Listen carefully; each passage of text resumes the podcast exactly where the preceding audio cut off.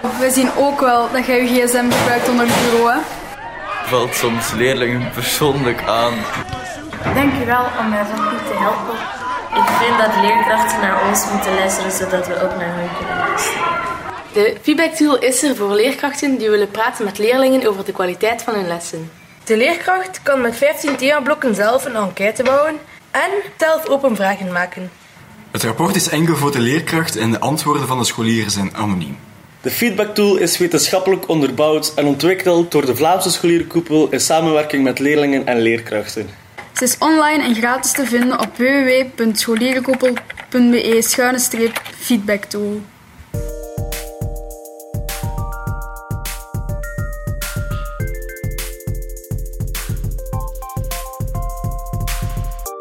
Welkom bij Buiten de Krijtlijnen, uw podcast over onderwijs. In deze aflevering gaan we op onderzoek. We zoeken het antwoord op de volgende vragen.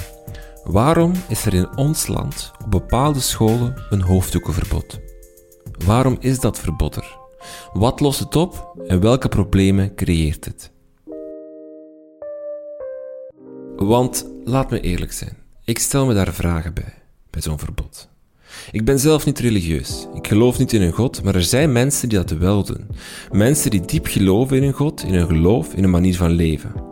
In deze podcast krijgt u antwoorden op deze vragen. Verschillende antwoorden, van verschillende mensen, vanuit verschillende hoeken. Wie er gelijk heeft, dat bepaalt u zelf.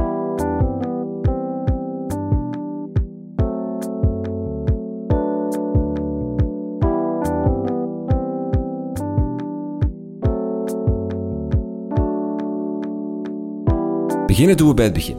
Want waarom stel ik mij die vraag? Wel, daarvoor moet ik even terug naar het begin van de zomer. Er verschijnt een opiniestuk op de site van 14 Nieuws van Samia Bashiri met als titel Waarom moet ik mijn hoofddoek afleggen als ik de schoolpoort binnenstap?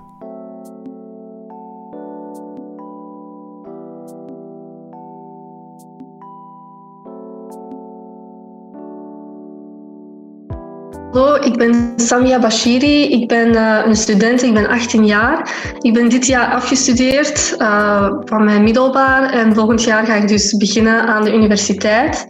En ja, ik heb dus een opiniestuk geschreven over het hoofddoekenverbod, omdat ik daar uiteraard niet akkoord mee ga. En uh, dat is dus online gekomen op de VRT. Dit is dus Samia, 18 jaar en teleurgesteld. Teleurgesteld omdat ze in een democratisch land als België nooit volledig zichzelf mag zijn. Want ze draagt een hoofddoek. En die mag ze niet overal dragen. Op het middelbaar, op mijn school, mocht ik het niet dragen. Dus ik moest het echt elke uh, ochtend afzetten. Ook als we op schooluitstap gingen, mocht ik het niet dragen. We zijn dit jaar naar Aken gegaan. En in Duitsland is er geen hoofddoekverbod op school. Maar alsnog mochten wij het niet dragen, omdat onze uitstap wel in kader was van school. Dus ik heb echt uh, ja, eigenlijk heel bij het middelbaar schooltijd, toen ik een hoofddoek droeg, het niet mogen aandoen binnen in de school, uh, schooluren, op school, op school uitstappen. Dus wat heel jammer en uh, ja, helemaal niet leuk is. Voor Samia gaat het over identiteit. Identiteit als een puzzel. Onze identiteit als mens, um, dat bestaat uit veel meer delen. We zijn niet alleen moslim, wij zijn niet alleen student of dit of dat. Wij zijn zoveel meer. En mijn religie is uiteraard heel belangrijk voor mij. Godsdienst is een heel groot deel van mijn leven en mijn hoofddoek is daar een deel van. En over de jaren heen uh, dat ik het draag, is het ook echt gegroeid tot iets dat zoveel meer voor mij is. Als ik mijn hoofddoek draag, dan sta ik sterker in mijn schoen. Ik voel me meer comfortabel. Dus het is gewoon, ook gewoon een groter stuk geworden van mijn identiteit. En ik vond dat, dat, heel, dat ik dat heel duidelijk kon uitleggen door dat metafoor te gebruiken van een puzzel. Want een puzzel bestaat uit heel veel stukjes. En door te zeggen van kijk, mijn hoofddoek is niet alleen één klein stukje, het is zoveel meer. Dan komt dat al direct over van ah, het is eigenlijk echt wel belangrijk voor haar en voor meisjes die een hoofddoek dragen. Dus je moet je dan voorstellen dat elke keer als je s ochtends naar school gaat en je het dan uitzet, hoe dat je eigenlijk echt niet volledig jezelf meer bent, omdat het juist zo'n groot deel uitmaakt van jouw identiteit. En heel veel andere mensen gaan dat misschien ook meemaken, niet mijn hoofddoek, maar misschien met iets anders. Bijvoorbeeld uh, mensen die um, homoseksueel zijn bijvoorbeeld en die eh, niet mogen deelnemen aan een bepaalde activiteit daardoor, dat voelt ook aan van wow, ik ben echt niet meer mezelf nu, omdat dat niet wordt toegelaten. Dus ik denk dat veel meer mensen met veel meer andere situaties zichzelf uh, in mijn schoen op dat moment konden plaatsen toen ze die metafoor lazen, omdat dat echt zo is als, als iets zo'n zo groot deel uitmaakt van jouw identiteit en het wordt niet geaccepteerd, dan ga je je echt niet op je gemak voelen. Bijvoorbeeld als ik dan voor de schoolpoort sta, ik zie iedereen naar buiten naar binnen gaan en dan moet ik echt zo mijn hoofddoek afdoen en je ziet al direct mensen kijken van ze doet haar hoofddoek af en dat voelt gewoon heel vernederend en je voelt je ook meteen zo gedemotiveerd om, om deel te nemen aan schoolactiviteiten, aan, om je best te doen, omdat je eigenlijk gewoon ja, je niet echt geaccepteerd voelt. En dat is een heel naar gevoel um, dat op een gegeven moment gewoon echt, ja, ik kan het niet beter beschrijven dan vernedering en gewoon je gedemotiveerd voelen en je niet geaccepteerd voelen. En dat is, dat is iets dat niemand wil voelen. Vernedering, demotivatie, geen acceptatie, het zijn woorden die binnenkomen. Maar waarom wil ze nu eigenlijk een hoofddoek dragen? Ja, mijn hoofddoek, ik wil een hoofddoek dragen allereerst omdat ik moslim ben. En omdat uh, mijn religie, zoals ik al zei, betekent heel veel voor mij. En ik heb op een gegeven moment in mijn leven ben ik mij daar echt in gaan verdiepen. En heb ik een heel ander soort uh, appreciatie gevonden voor de islam en liefde gevonden. En eigenlijk uit mijn liefde voor God, zeg maar, ben ik het eigenlijk gaan beginnen dragen. En ik denk dat heel veel meisjes zichzelf ook kunnen vinden in die bepaalde reden. Heel veel meisjes dragen het nadat ze zich hebben verdiept in de islam en eigenlijk echt ja, liefde hebben gevonden voor God. En dat is eigenlijk waarom dat ik het draag. En zoals ik al zei, ik, ben, ik, ben nog steeds, ik sta nog steeds achter die keuze. Ik, ik, ik, heb me, ik voel me daardoor echt veel sterker en veel comfortabeler uh, in mijn huid. En ja, ik ben, ben echt heel trots op, op die keuze die ik heb gemaakt.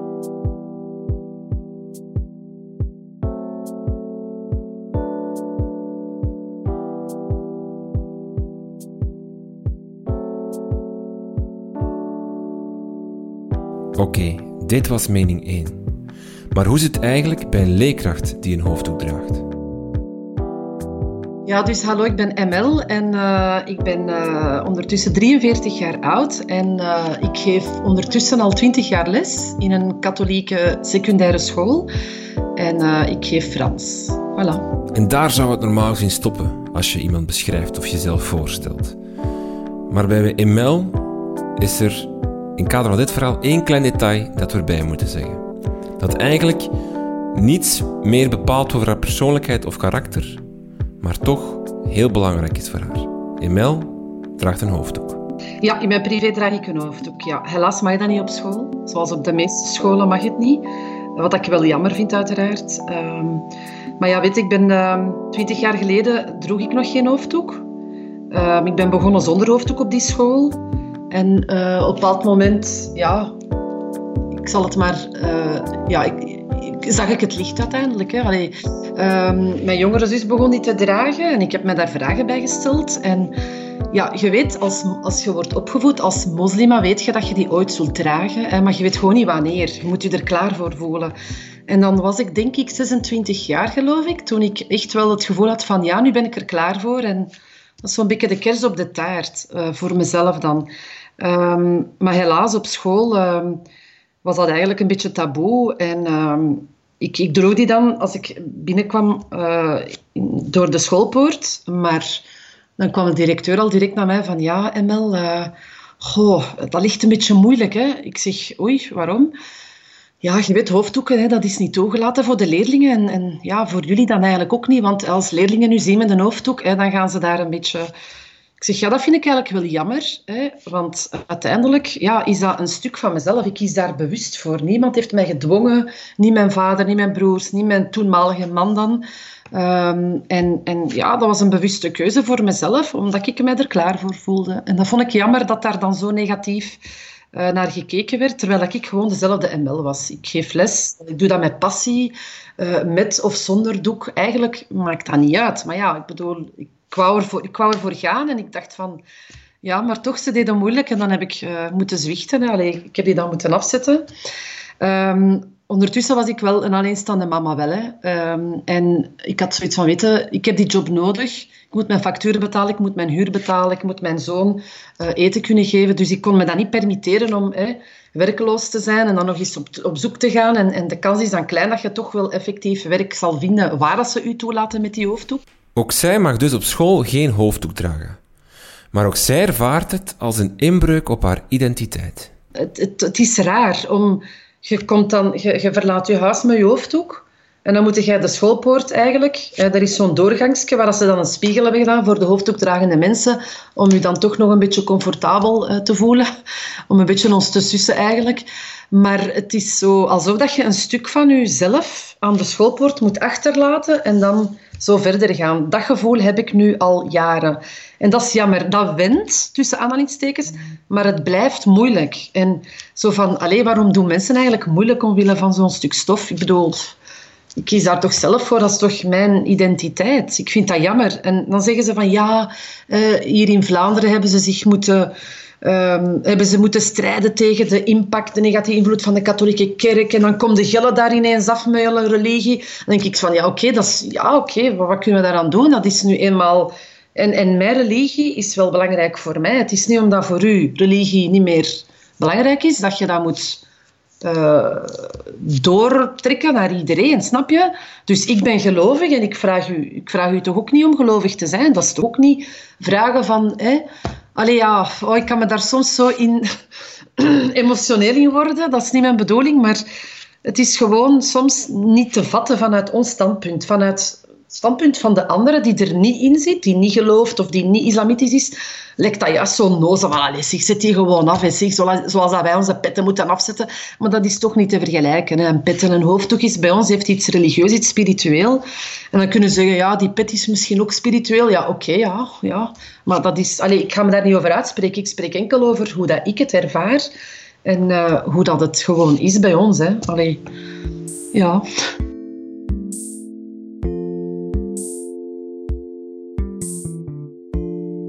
vind het treffend hoe zowel Samia als Imel allebei dezelfde woorden gebruiken. Allebei spreken ze van een gebroken identiteit, van een onmogelijkheid om jezelf te zijn. Onderschatten wij de waarde van een hoofddoek voor een moslima? Onderschatten we in onze zeer seculiere samenleving hoeveel waarde religie nog kan hebben? Laat ons even de geschiedenis induiken en tevens ook het juridische debat naar voren brengen. Het krantenarchief brengt me terug naar de beginjaren 2000. In september 2003 wil een ateneum in Laken een hoofddoekenverbod invoeren. Al snel volgen de andere Brusselse scholen. In Antwerpen is er op dat moment nog geen enkel probleem. Tot 2009, wanneer ook daar de Atenea van Antwerpen beslissen een verbod op levensbeschouwelijke tekens af te kondigen. En dan start de juridische strijd.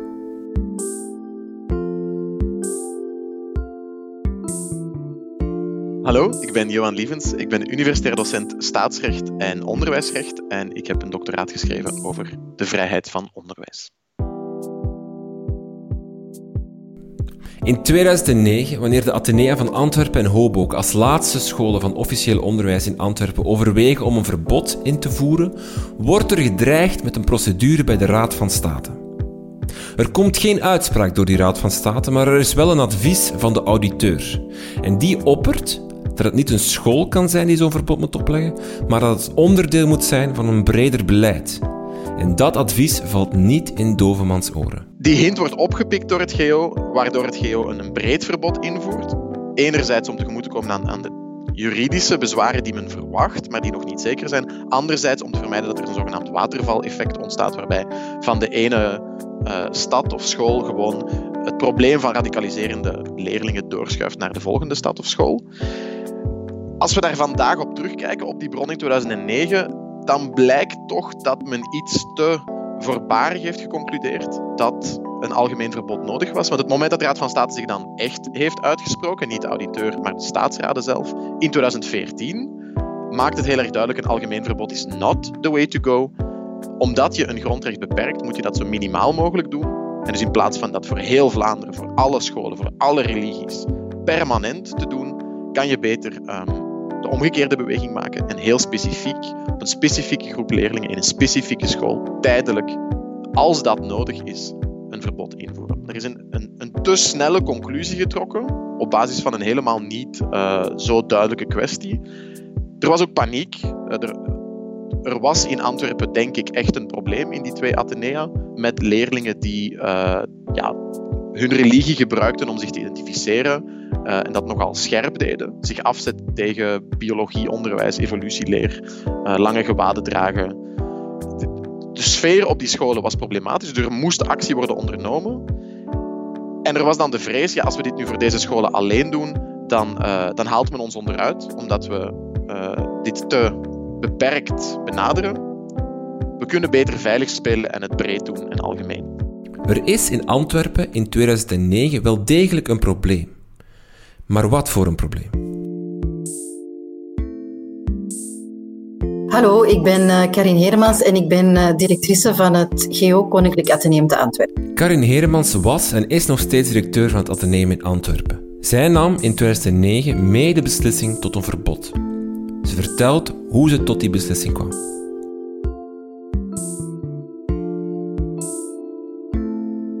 Uh, wel ja, dan, dan, moeten we even terug in de tijd gaan. Hè. Uh, wij zijn een school in Hartje Antwerpen. Ehm, met uh, meer dan 60 nationaliteiten, verschillende culturen, verschillende levensbeschouwingen. En het merendeel van onze leerlingen was en is nog steeds, zijn nog steeds moslims. Hè. En um, dat, is een, dat is een lang proces geweest. Hè. Wij voeren sinds jaren, ik ben in mijn twintigste schooljaar, voeren wij een interlevensbeschouwelijke dialoog. Hè. Um, waar een sokkel gemeenschappelijke gedeelde waarden centraal staan. Hè, waarden die de basis vormen van het project Samenleren, Samenleven van het gemeenschapsonderwijs. En um, op een bepaald moment signaleerde die leerkrachten levensbeschouwelijke vakken eigenlijk dat er een probleem ontstond. Hè, um, dat de vrijheid voor iedereen hè, om zijn levensbeschouwing um, ten volle te, te beleven, dat die onder druk kwam te staan. Um, door een, een, bepaalde groep moslimmeisjes, hè, um, die anderen onder druk zetten om een hoofddoek te dragen en dan niet alleen gewoon een hoofddoek, maar hè, lange gewaden die uh, uh, het, het, gelaat volledig bedekten. En als wij in, in 2003 een, een modeshow hielden en als leerlingen dan hun twijfel lieten zien, hè, twijfel ook basis van uh, ons pedagogisch project, die twijfel durven toelaten door een halve hoofddoek te dragen of door een gekunstelde zwaan op hun hoofd te zetten. Hè.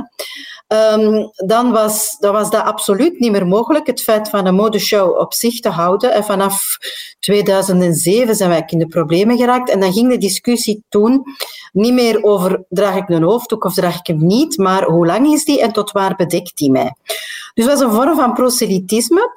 Um, dat we niet direct konden vatten van waar het kwam. Hè. Achteraf hebben we ontdekt dat er drukkingsgroepen aan het werk waren die um, meisjes ronselden om naar bijeenkomsten te komen rond de, de wat, wat is het uh, om een goede moslima te zijn? De plek van, van de, de moslima in het huishouden. Hè? We zijn achteraf ook te weten gekomen dat Sharia for Belgium hun hoofdkwartier hadden in de buurt van de school. Hè? Dat was dan enkele jaren later. En dat ook zij geïnfiltreerd waren uh, in de school. Hè? Uh, broers van, van ja, de, de, de leiders van Sharia for Belgium zaten bij ons op school. Uh, dus ja, de gelijkwaardigheid man-vrouw uh, stond ook onder druk. Jongens um, zetten ook meisjes onder druk. Dus um, ja, er waren drukkingsgroepen die aanwezig waren op school.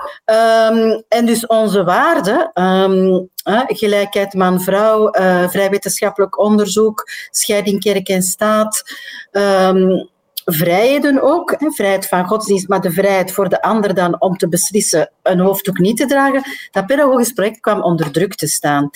In een eerste fase um, zijn we dan naar een tussenoplossing gegaan en dan zeiden we ja, geen, geen lange en geen schoudergewaden. En hebben we um, die druk proberen, die druk aan zich proberen uh, aan te pakken. Maar dat is eigenlijk niet gelukt. Hè? En um, Uiteindelijk hebben we dan een hele drastische beslissing genomen en zijn we naar een algeheel verbod van levensbeschouwelijke kentekens gegaan. Uiteindelijk kadert dat verbod ook uh, binnen uh, de neutraliteit, het neutraliteitsprincipe van het gemeenschapsonderwijs. dat we op een positieve manier beleven. Want we zijn wel heel trouw gebleven aan ons pedagogisch project. Dus die interlevensbeschouwelijke dialoog, die blijft. Hè. Ehm, en die neutraliteit, die afwezigheid van die levensbeschouwelijke kentekens, uh, zorgt eigenlijk voor een stuk, uh, biedt ons het, het, het kader, hè, zorgt voor een, een stuk veiligheid, emotionele veiligheid ook, uh, voor alle leerlingen om in vrijheid um, hun godsdienst te beleven zoals ze dat zelf willen en ook om die twijfel toe te staan. En voor alle duidelijkheid, wij gaan ons niet moeien over wat iemand thuis doet of wat iemand hè, um, op straat uh, of die op straat al dan niet een hoofddoek draagt. Het gaat over binnen de schoolcontext die veilige leeromgeving creëren voor het realiseren van ons pedagogisch project, die twijfel durven toestaan en um, ruimte te geven om aan waardeontwikkeling te doen binnen die heel sterke interlevensbeschouwelijke dialoog, die nog altijd onze eerste pijler van onze beleidsvisie is. Wat interessant is, is dat er in 2003 nog geen vuiltje aan de lucht is in Antwerpen. Wel in Brussel, waar op dat moment heisa ontstaat omdat er een school in Laken een verbod wil invoeren. Karin Heremans geeft dan nog aan in een artikel in de krant dat er in Antwerpen geen enkel probleem is. Meer nog, ze zegt dan zelf dat een hoofddoek verbieden contraproductief zal werken. Wat is daar dan veranderd? Ik denk dat we eigenlijk moeten teruggaan naar 9-11. 9-11 heeft de polarisering tussen um, moslims en niet-moslims ten top gedreven. Hè? En um, ja, dan zijn er allerlei bewegingen. Hè? Ik ben ondertussen ook, um, werk ik voor uh, de Europese Commissie ter preventie van radicalisering en polarisering. En als we terugkijken in de tijd, dan zien we dat uh, rond die tijd, hè, 2007, 2008, 2009, die uh, salafistische bewegingen in Europa beginnen te groeperen. Hè. Um, in in Antwerpen dan een, een, beweging die van Nederland kwam. Zij noemden zich toen de, de, de Broeders van, voor Islam of zoiets, of Jongeren voor Islam. Hè. Um, die dan ook bijeenkomsten voor, voor vrouwen organiseerden. Um, en het zijn eigenlijk, uh, ja, het is de, de, polarisering binnen de samenleving ligt, ligt eigenlijk uh, aan, aan de basis. Hè. En vervolgens dan in een volgende fase Sharia for Belgium, hè, die uh, in de Antwerpse pleintjes en straten onveilig maakte, um, uh, jongeren ronselde om dan uh, naar Syrië te vertrekken. Het was eigenlijk helemaal in het begin van, van die, die, die radicale stroming die geleid heeft hè, tot, um, tot het, het ronselen van jongeren naar Syrië. In hoeverre dat dat allemaal een vooropgezet plan was, dat zullen we nooit weten.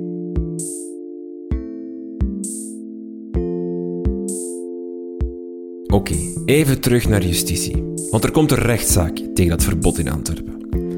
Van wie eigenlijk? Wie stapt er naar de Raad van State? Om te procederen bij de Raad van State moet je belang hebben. Dus de, jij of ik zouden niet zomaar naar de Raad van State kunnen stappen omdat we een mening hebben over het hoofddoekenverbod.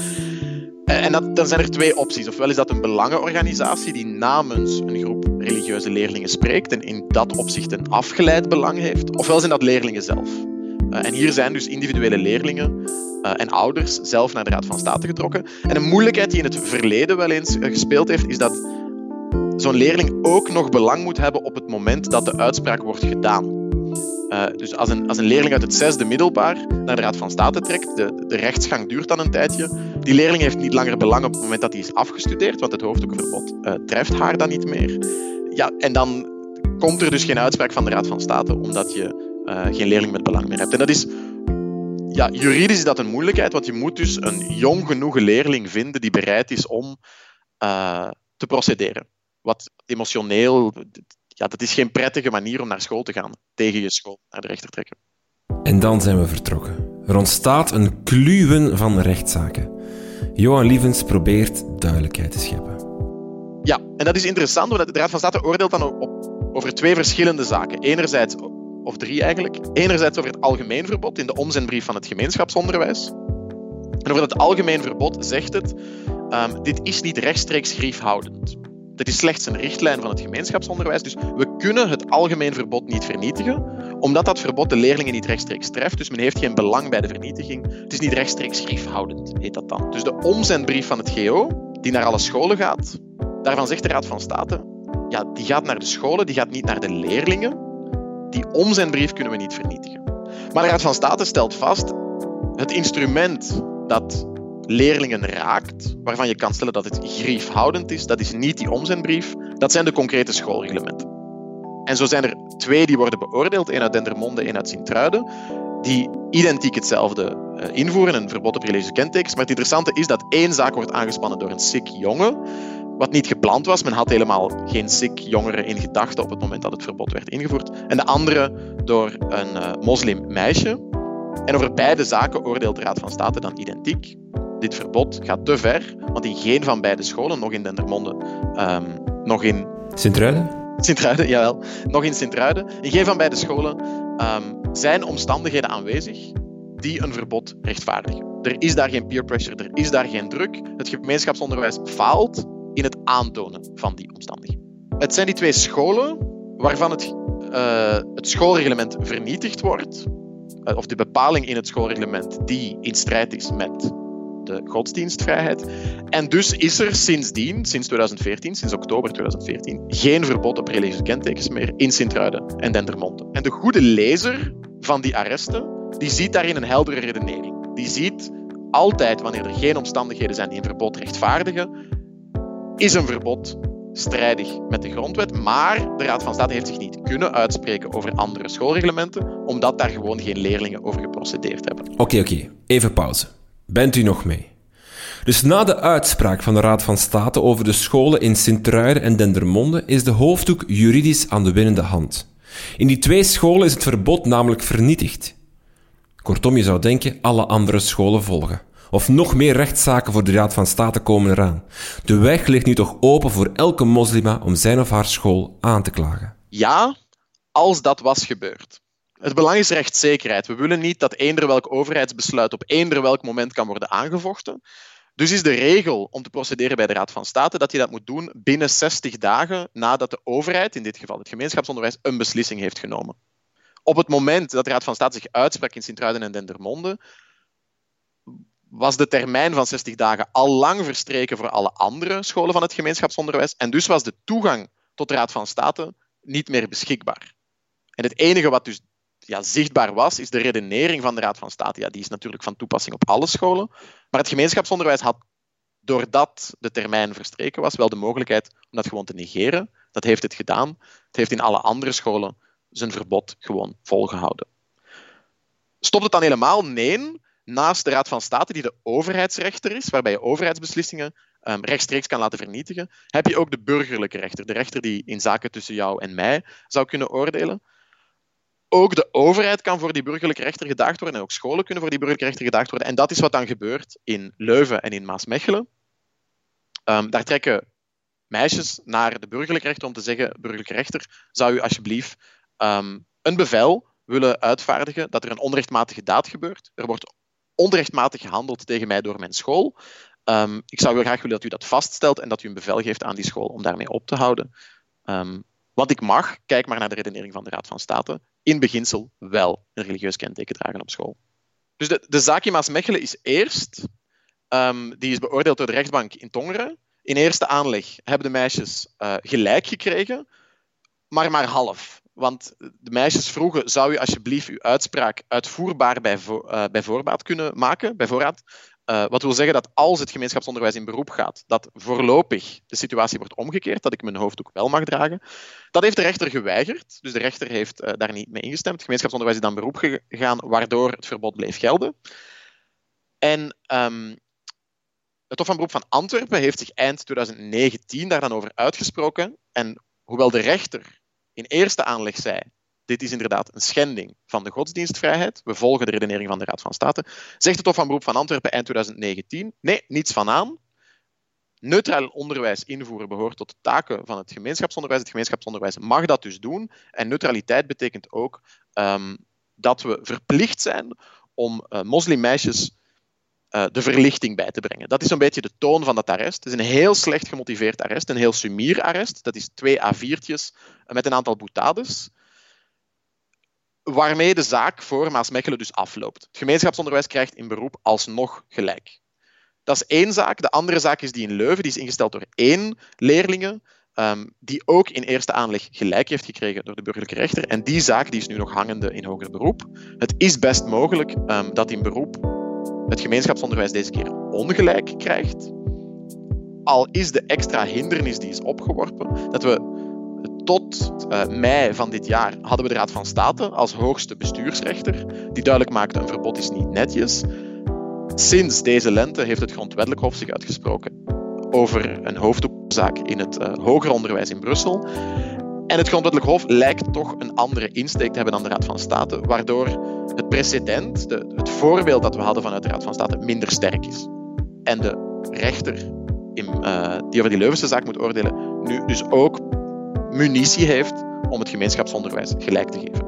En anders dan het Hof van Beroep van Antwerpen heeft het Grondwettelijk Hof wel iets meer moeite gedaan om zijn zaak goed te argumenteren. Jawel, net als je denkt dat je het begrijpt, komt het Grondwettelijk Hof zich moeien. Ook daar stappen een aantal vrouwen naar het Grondwettelijk Hof om het verbod in Brusselse hogescholen en universiteiten aan te klagen. Dus dat is de Franse gemeenschap. De, stad Brussel heeft voor haar scholen, ook die van de hogescholen, een verbod. Um, dat is geconnecteerd met het neutraliteitsdecreet van de Franse gemeenschap. En de vraag die voorlag was: mag. Um, dus er is ook een burgerlijke procedure, die dus ook bij de burgerlijke rechter zit. En die burgerlijke rechter heeft een prejudiciële vraag aan het Grondwettelijk Hof gesteld. Om te vragen: mag dit eigenlijk wel? Mag een uh, school zoals van Brussel mag een inrichtende macht als stad, mag die zich aanhechten aan dat neutraliteitsdecreet en dat neutraliteitsdecreet zo interpreteren um, dat een algemeen verbod wordt ingevoerd. En het Grondwettelijk Hof redeneert dan interessant. Het bevestigt enerzijds wanneer concrete omstandigheden het rechtvaardigen mag je een verbod invoeren. Dat is wat de Raad van State ook zegt.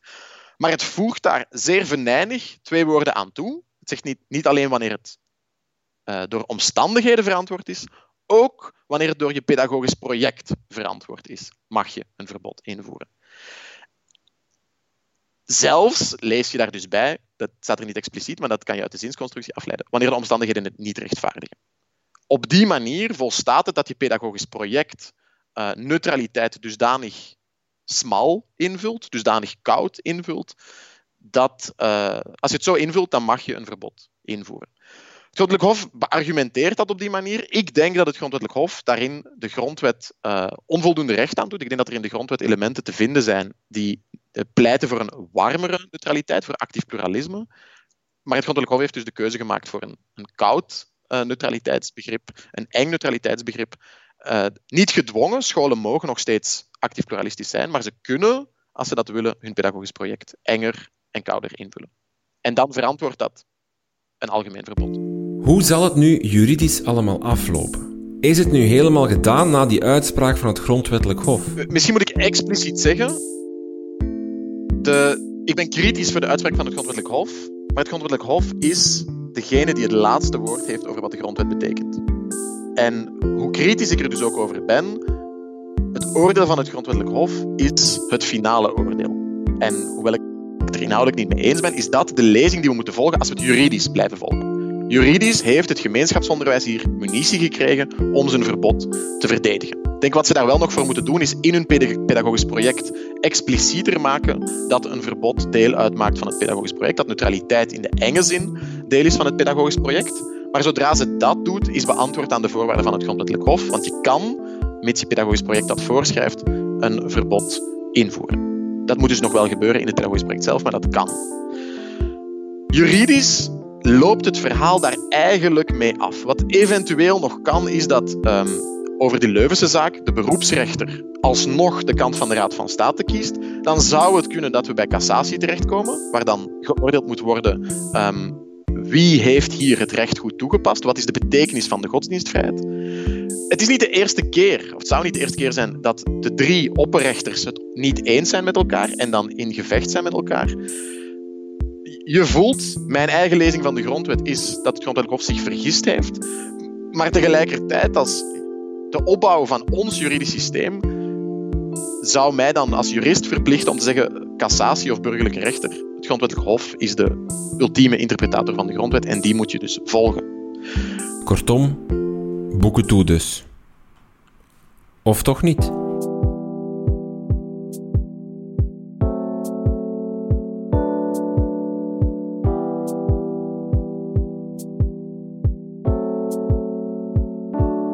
Wat ik, wat ik stel is dat juridisch het verbod gebetoneerd is. En het verbod staat, het verbod is juridisch volgens mij niet meer op een correcte manier um, neer te maaien. Maar dat is één traject.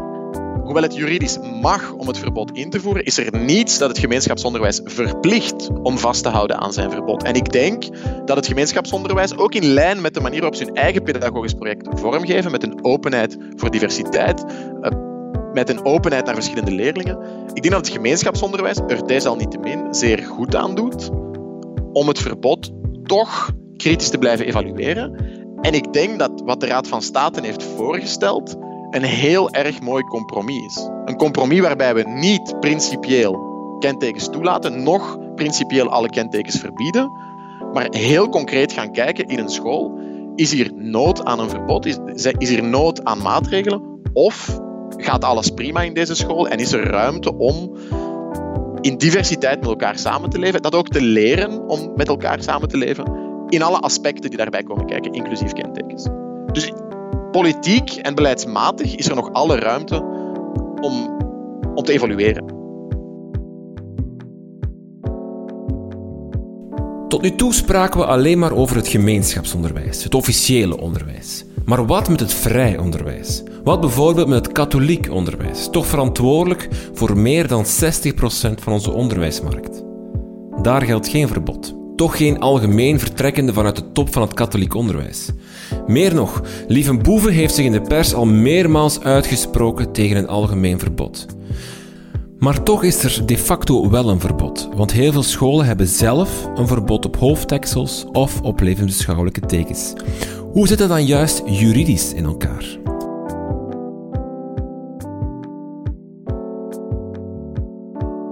Terwijl bij het gemeenschapsonderwijs botste het idee van neutraliteit met die godsdienstvrijheid. En ik denk dus dat het neutraliteitsbegrip nu foutief is ingevuld, maar door die foutieve invulling is het wel mogelijk om neutraliteit in concrete casussen te laten primeren op die godsdienstvrijheid. Bij de vrije scholen speelt een ander grondrecht, speelt de, de vrijheid van onderwijs. En die vrijheid van onderwijs die staat op hetzelfde niveau als de godsdienstvrijheid. En ja, die moet dus sowieso gebalanceerd worden tegenover de godsdienstvrijheid. Ik ken geen casussen in België. Ik denk dat er geen rechtszaken zijn. Wat ik vaststel bij het katholiek onderwijs is dat er binnen de koepel een grote verdeeldheid is over hoe het het best aan te pakken is. En waar het katholiek onderwijs dan mee schermt, is dat zij als ideaal weliswaar naar voren schuiven als koepel om een katholieke dialoogschool te zijn. Een school die vertrekt vanuit de katholieke identiteit, maar vanuit die identiteit in dialoog gaat met andere visies. Maar dat ze slechts een vereniging is van scholen en dat die verschillende scholen alle autonomie hebben om zelf wel of niet uh, mee te stappen in een bepaalde versie van dat katholieke dialoogschoolverhaal. En ja, de realiteit is dat Lieve Boeven kan zeggen wat hij wil. Die schoolbesturen um, kunnen en zullen in sommige gevallen dwars liggen en weigeren om, um, om mee te gaan in een inclusiever verhaal. Dat is een moeilijke spanning. Ja, er is een diversiteit. Sommige scholen laten het toe, heel wat scholen verbieden het. Een aantal scholen verbieden het ook onder het mom van een hoofdtekselverbod uh, en ontkennen daarmee dat er een, religie zou worden geviseerd. Uh, de moeilijkheid in Vlaanderen is dat meer dan 60%, 70%, afhankelijk van welk niveau, van de markt, van de onderwijsmarkt, is in handen van die koepel. Ja, je, je kan je dan afvragen als gelovige moslims, voor wie een hoofddoek een belangrijk element is van hun zijn, als die niet welkom zijn in het gemeenschapsonderwijs, als die niet welkom zijn in uh, het nog veel grotere katholieke onderwijs, wat willen we dan eigenlijk? Als het, als het doel is, zoals het wordt beargumenteerd door de advocaten van het gemeenschapsonderwijs, als het doel is leren samenleven, um, zijn we dan niet in onze eigen voet aan het schieten? Want wat we doen is een enorme motivatie zaaien om afzonderlijke islamitische scholen op te richten. Ik ben als verdediger van de grondwet de grootste voorstander van het recht om islamitische scholen op te richten. Maar ik denk dat het mooier is als we erin zouden slagen om het gemeenschapsonderwijs te laten zijn wat het volgens de grondwet moet zijn. De restcategorie waarin iedereen zich thuis voelt, uh, op basis van gemeenschappelijkheid, op basis van openheid. En Ja, nu falen we dus dubbel, doordat nog het katholiek onderwijs in heel wat scholen, nog het gemeenschapsonderwijs een welkome plek biedt. Ja, duw je moslims eigenlijk als ze religie belangrijk vinden, naar eigen scholen. Waar ze recht op hebben, want katholieken hebben ook eigen scholen, protestanten ook, joden ook.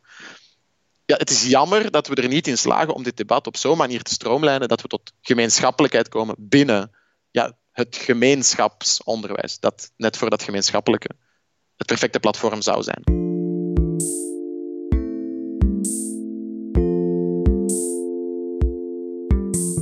Wat willen we dan? De vraag die Johan Lieven stelt is pertinent. Want wat is de vrijheid van onderwijs nog waard als in de praktijk blijkt dat een overgroot deel van die onderwijsmarkt geen ruimte laat voor hoofddoeken? Of zoals Johan Lieven zelf zegt. De theorie heel erg mooi is, maar dat er in de praktijk heel weinig opties zijn voor moslimleerlingen om hun identiteit te beleven. Hun identiteit die nogthans grondwettelijk een aantal stevige waarborgen meekrijgt, zowel in de vrijheid van onderwijs als in de keuzevrijheid als in de godsdienstvrijheid als je daar als rechter casusje per casusje naar kijkt, kan je oordelen, ja, hier in deze casus mag, uh, wil ik dit of dat oordelen. Maar het effect globaal is zeer nadelig voor die leerlingen die specifiek de islam aanhangen. Terwijl alle andere religies minder op die grenzen botsen.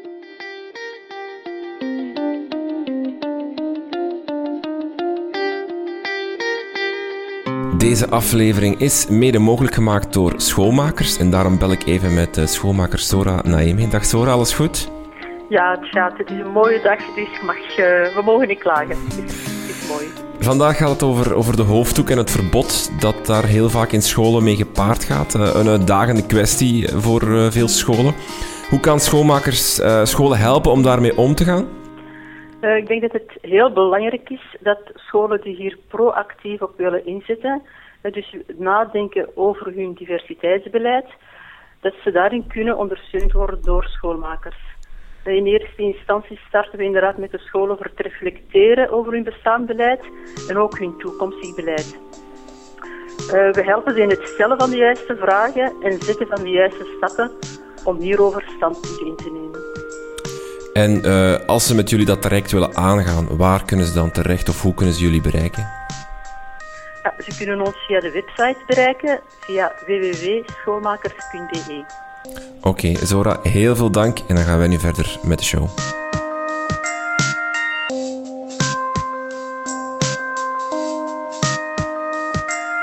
Terug naar Antwerpen. Hoe is het daar nu, na meer dan tien jaar verbod op levensbeschouwelijke kentekens? Werkt dat? Is er nu minder druk? Het kader dat wij nu gecreëerd hebben, dus de neutraliteit en de afwezigheid van die uh, symbolen, biedt de mogelijkheid om in vrijheid jongeren daarvoor te laten kiezen. Dus elke vrouw, elk meisje heeft het recht een hoofddoek te dragen, maar die, dat meisje daarnaast heeft ook het recht om te beslissen dat niet te doen. Um, en wij merken dat, dat, dat die afwezigheid um, van uh, levensbeschouwelijke kentekens voor rust en voor veiligheid zorgt. Um, wat dan maakt dat uh, als er zich dan nog uh, casussen voordoen van proselytisme, die er af en toe echt nog wel zijn, hè, um, dat we die veel sneller kunnen onderscheppen en veel sneller kunnen, kunnen reageren. Omdat het onmiddellijk sneller duidelijk wordt. Ja. Het werkt dus toch op de school van Karin Heremans. Maar hoe kijken moslima's zelf naar dat probleem van onderdrukking? U hoort eerst Emel aan het woord, daarna Samia. Er zullen er wel zijn, uiteraard. ja, dat zal wel. Dat moeten we niet ontkennen. Er zullen zeker meisjes zijn die verplicht worden of die gedwongen worden om er te dragen. Daar ben ik ook tegen. Want ik vind, een, een hoofddoek moet je niet dragen omdat het moet, maar omdat je er zelf achter staat. Omdat je je hart, je voelt dat in je hart dat je dat moet dragen, dat je je haar wil bedekken, dat je een deel van je schoonheid niet openbaar wil maken. Allee, maar er zullen wel zeker gevallen zijn, maar die, mogen toch, die zijn niet representatief voor de hele moslimgemeenschap, snap je? Er worden ook meisjes onder druk gezet om te roken of om te spijbelen of om korte rokjes te dragen of om een diepe decolleté te dragen. Ja, zo gaan we verder. En ik heb zoiets van, laat gewoon de mensen zelf kiezen wat ze dragen. Of dat dan nu een diepe decolleté is of een hoofddoek of, of een, een, een strakke jeans of een kort rokje of spaghettibandjes. Laat gewoon iedereen vrij. Het is zo... Ja, mensen hebben zo altijd de neiging om, om zich altijd te willen bemoeien over een ander, maar Stel, en zelfs in het ergste geval, stel dat ik nu echt wel onder druk wordt gezet of verplicht wordt door mijn vader of door mijn vriend of door mijn verloofde om een hoofddoek te dragen. Ja, wat? Wat, ga, de gillen mij redden uit, uit, gevangenis? Nee, toch? Hè? Ik bedoel, wie weet wil ik dat ook. Misschien vind ik dat wel oké, dat ik mijn vader gehoorzaam of mijn man. Iedereen is anders. Dat is, misschien voor mij is dat het ultieme, de ultieme uiting van vrijheid. Als ik mijn man kan gehoorzamen. Snap je? Dus wij zijn soms... Nee, ik, ik ben zo Ik ben vrij feministisch op zich, maar het kan. En dan denk ik van, wie ben jij om te bepalen uh, wie, dat, wie dat ik moet volgen of wie dat ik al dan niet mag gehoorzamen. Ik heb zoiets van, laat de mens gewoon vrij. Ja, ik vind dat het probleem er is, het probleem bestaat, maar het wordt echt wel vergroot. Ik denk zeker hier in België, um, kun je niet vergelijken met de situatie zoals ik al zei in Iran. Daar is het echt een veel groter probleem. Daar worden meisjes verplicht om het te dragen vanuit de overheid. Dus daar is het echt een serieus probleem. Maar hier in België is het niet zo'n groot probleem. En het is ook niet zo dat je een veel grotere groep beschermt dan dat je uh, een groep um, pijn doet, bij wijze van spreken. Want uh, er zijn ja, veel meer meisjes die het echt dragen omdat ze het willen. En ik vind dat zeker in deze tijd er eigenlijk een generatie moslimmeisjes opstaat die heel, uh, sterk, die heel sterk staan in hun schoenen, die hun eigen keuzes maken. En je ziet heel veel moslimmeisjes die geen hoofddoek dragen, wat perfect is, hun keuze. Meisjes die het wel dragen en die het zelf kiezen. Dus de groep die, het, die vanuit thuis uit wordt verplicht om het te dragen, is veel kleiner. Maar zelfs al voer je dat verbod in en uh, hoeven ze het niet te dragen op school, probleem lost hij daar niet mee op, want buiten de schooluren moeten ze het nog steeds dragen van hun ouders. Dus als ze naar buiten gaan, als ze eens op bezoek gaan. Dus dat probleem is er nog steeds. Misschien niet tijdens de schooluren, maar daarbuiten wel. Dus je lost het eigenlijk ook niet helemaal op. Dus daarom dat ik ook eigenlijk zoiets heb van, zelfs al doe je het voor die reden, dan nog is het fout, want die meisjes hebben nog steeds dat probleem. En als je wordt verplicht om een hoofddoek te dragen, zal je waarschijnlijk ook verplicht worden in andere dingen. Misschien ga je niet zelf jouw studiekeuze mogen kiezen. Dus het is eigenlijk een veel meer complexer, complexere probleem waar andere oplossingen voor nodig zijn.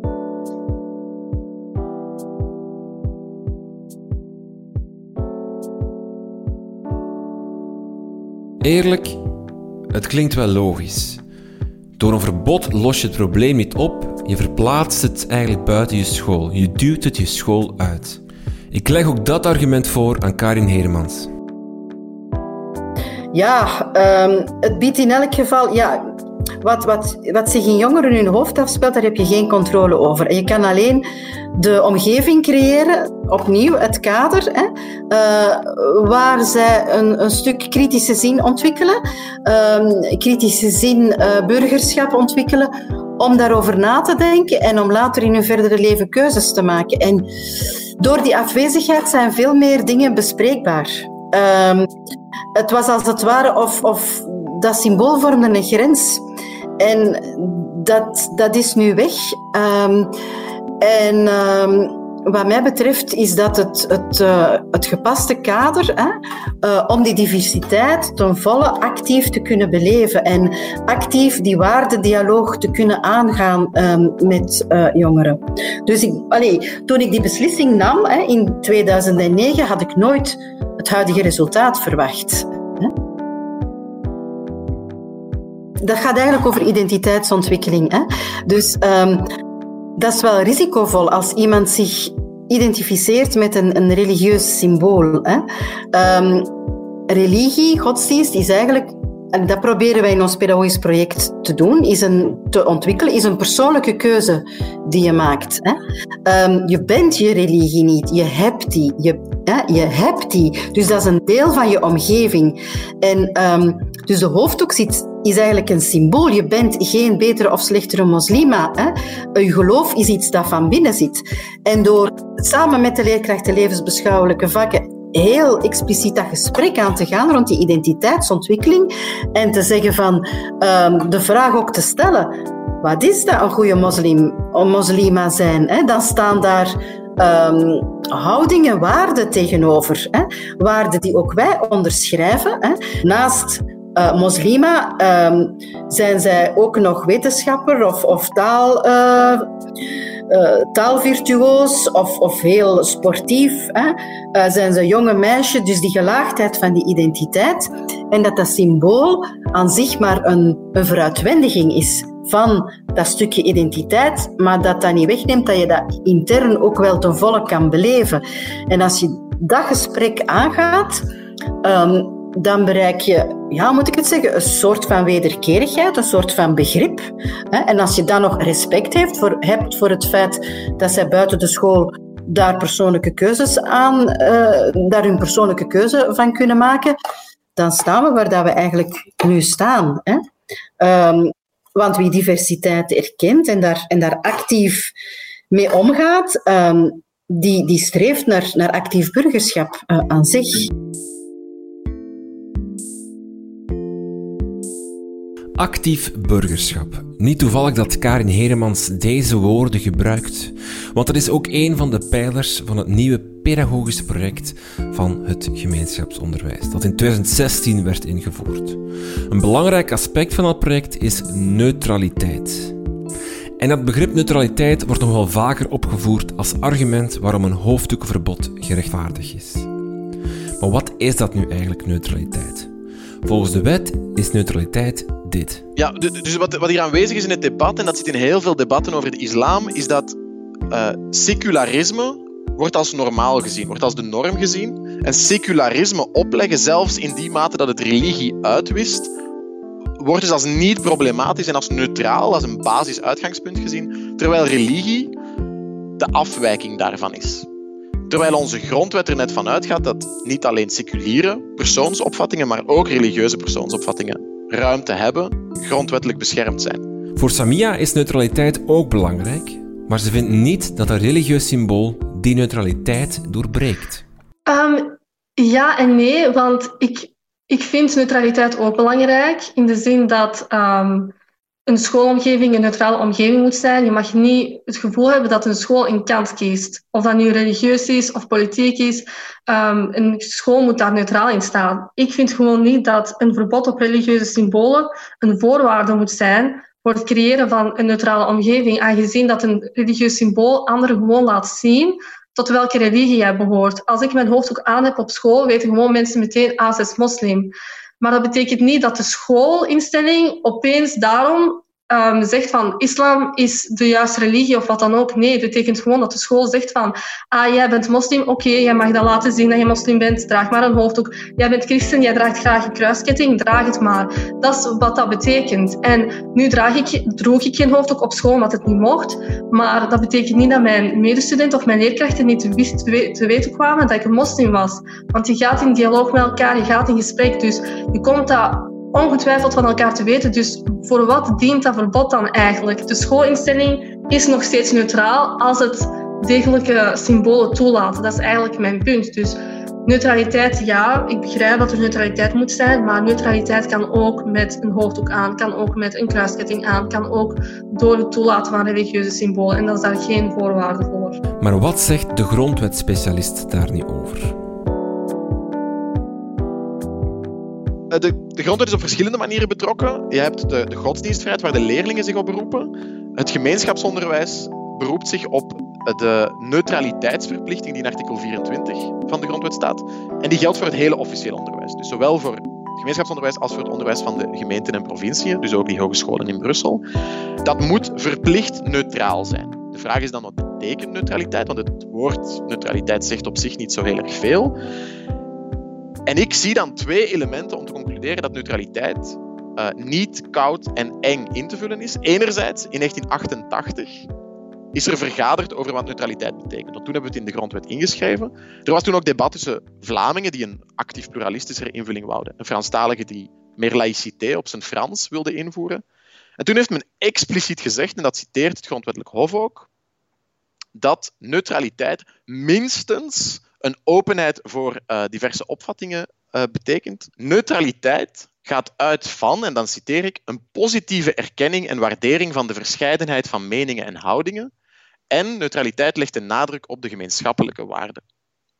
Die positieve erkenning en waardering van verscheidenheid van de verscheidenheid van meningen en houdingen, ja, dat lijkt mij te botsen met het idee dat je in een school zoveel mogelijk komaf maakt bij leerlingen met identiteitskenmerken, zoals religieuze kentekens. En integendeel, een positieve erkenning lijkt mij te zijn dat je leerlingen als gebruiker van de overheidsdienst ruimte geeft om eigen identiteitskenmerken te uiten, zeker wanneer die verbonden zijn met hun grondrecht. Dat is één element om te zeggen, neutraliteit hoort niet koud en eng ingevuld te worden. Een ander element is dat de grondwet zelf, dus niet de voorbereidende tekst, maar de grondwet zelf, zegt dat neutraliteit minstens uh, omvat dat er een keuze wordt aangeboden tussen verschillende godsdienstvakken. De redenering die de voorstanders van enge neutraliteit volgen, uh, is dat godsdienst geen plaats heeft op school.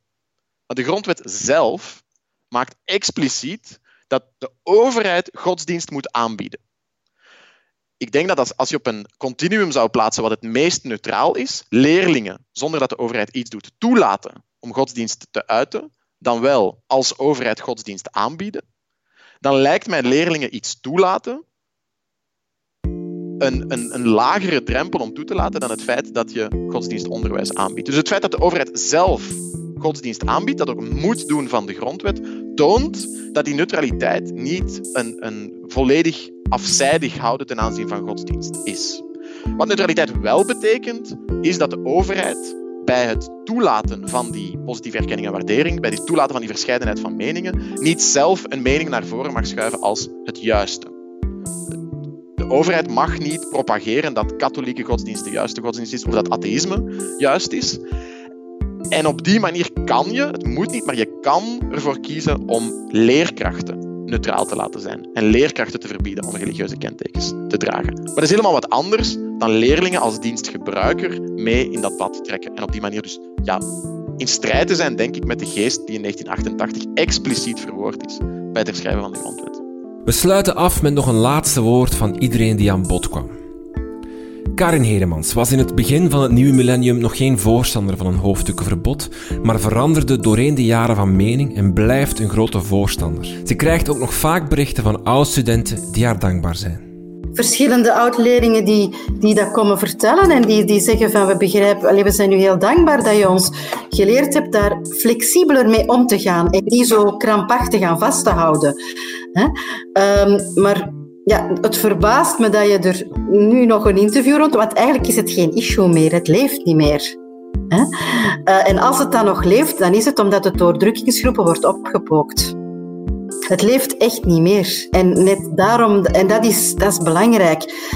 Uh, om, om, om ook die boodschap te durven horen. Uh, en als daar vragen rond zijn, dan gaan wij daar rond in gesprek. En dan uh, het gesprek dat we dan voeren is ja, over het beleven van het geloof aan zich, hè, hoe dat je dat kan doen. En dat dat, dat symbool um, dat dat een vooruitwendiging is, maar dat gedrag, houding, waarde, dat dat innerlijke waarden zijn. Hè, en dat wij daar ten volle respect voor hebben. En dan soms gaat dat dan wat moeilijk, hè? Uh, soms, maar dat zijn echt uitzonderingen. Um, en dan gaan we vaak mee in dat proces, waar dat we zoeken naar een manier om, waarbij dat de jongere zich toch nog kan bedekken, waar dat hij zich goed voelt, hè? om dan zo stelselmatig dat af te bouwen. En dat lukt, maar eigenlijk is het echt geen issue meer. Emel daarentegen denkt en weet dat ze een betere leerkracht zou zijn, mocht ze haar hoofddoek mogen ophouden.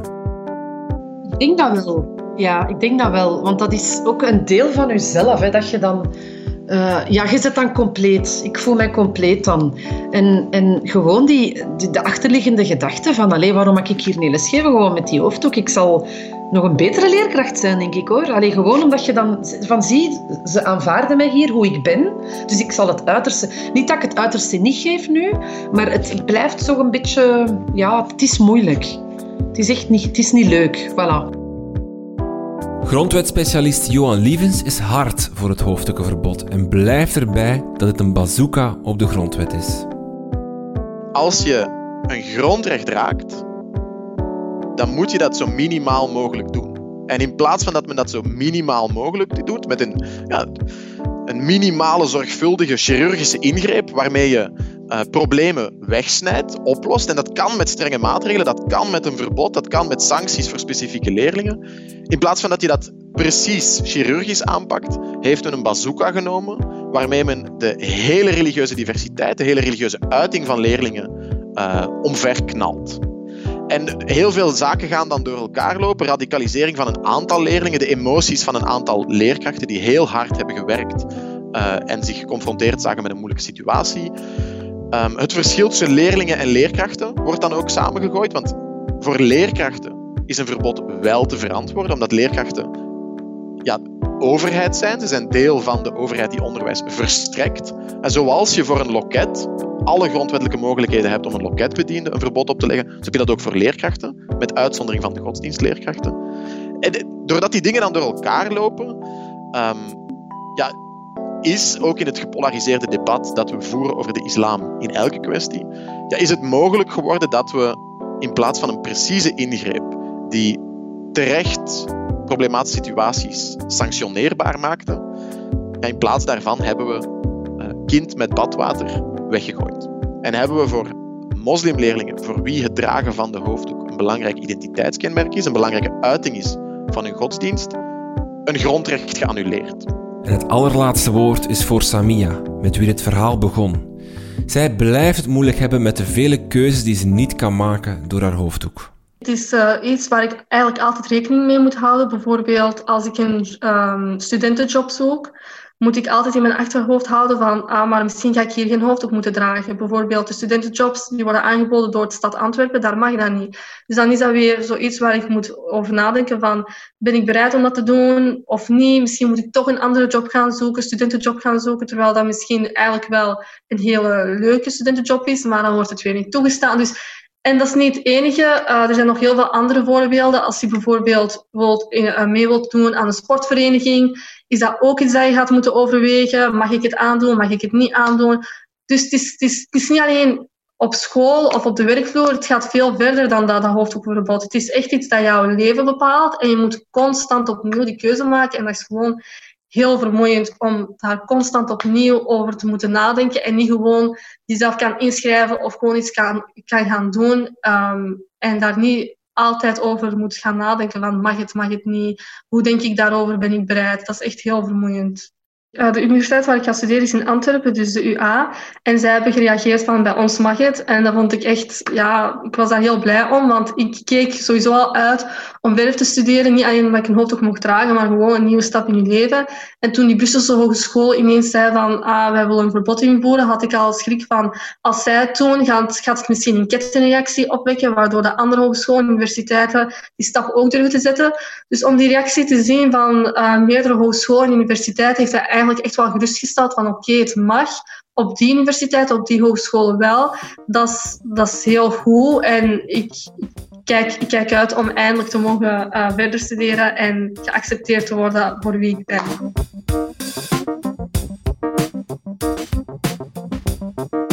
Dit was Buiten de Krijtlijnen voor deze keer. Dank aan Samia, Emel, Johan Lievens en Karin Heremans voor hun eerlijke en oprechte mening. Ook uw mening hoor ik graag via sociale media. Laat van je horen op Twitter, Facebook of Instagram. Meer info vind je ook op onze website www.dekrijtlijnen.be. De extra muziek voor deze aflevering werd geschreven en gemaakt door Lisbeth Goossens. Dank aan onze sponsors, schoolmakers en de Vlaamse scholierenkoepel om deze aflevering mee mogelijk te maken. Ook u kan helpen om deze podcast beter te maken en te ondersteunen. Dat doe je door co-teacher van deze podcast te worden. Al met 1 euro per maand kan u ons helpen. Dat doe je door te surfen naar patreon.com slash de. Je krijgt dan ook toegang tot onze exclusieve Facebookgroep met de andere co-teachers. Daar bespreken we de afleveringen en kan je suggesties en feedback geven. Veel dank aan Wouter en Tine die zich bij het fijne gezelschap van co-teachers voegden. Hopelijk ben jij ook snel één van hen. Je kan ook een recensie achterlaten in iTunes of in je Apple Podcast app. Dat is altijd leuk voor ons om te lezen, maar ook help je zo om anderen de podcast te doen vinden.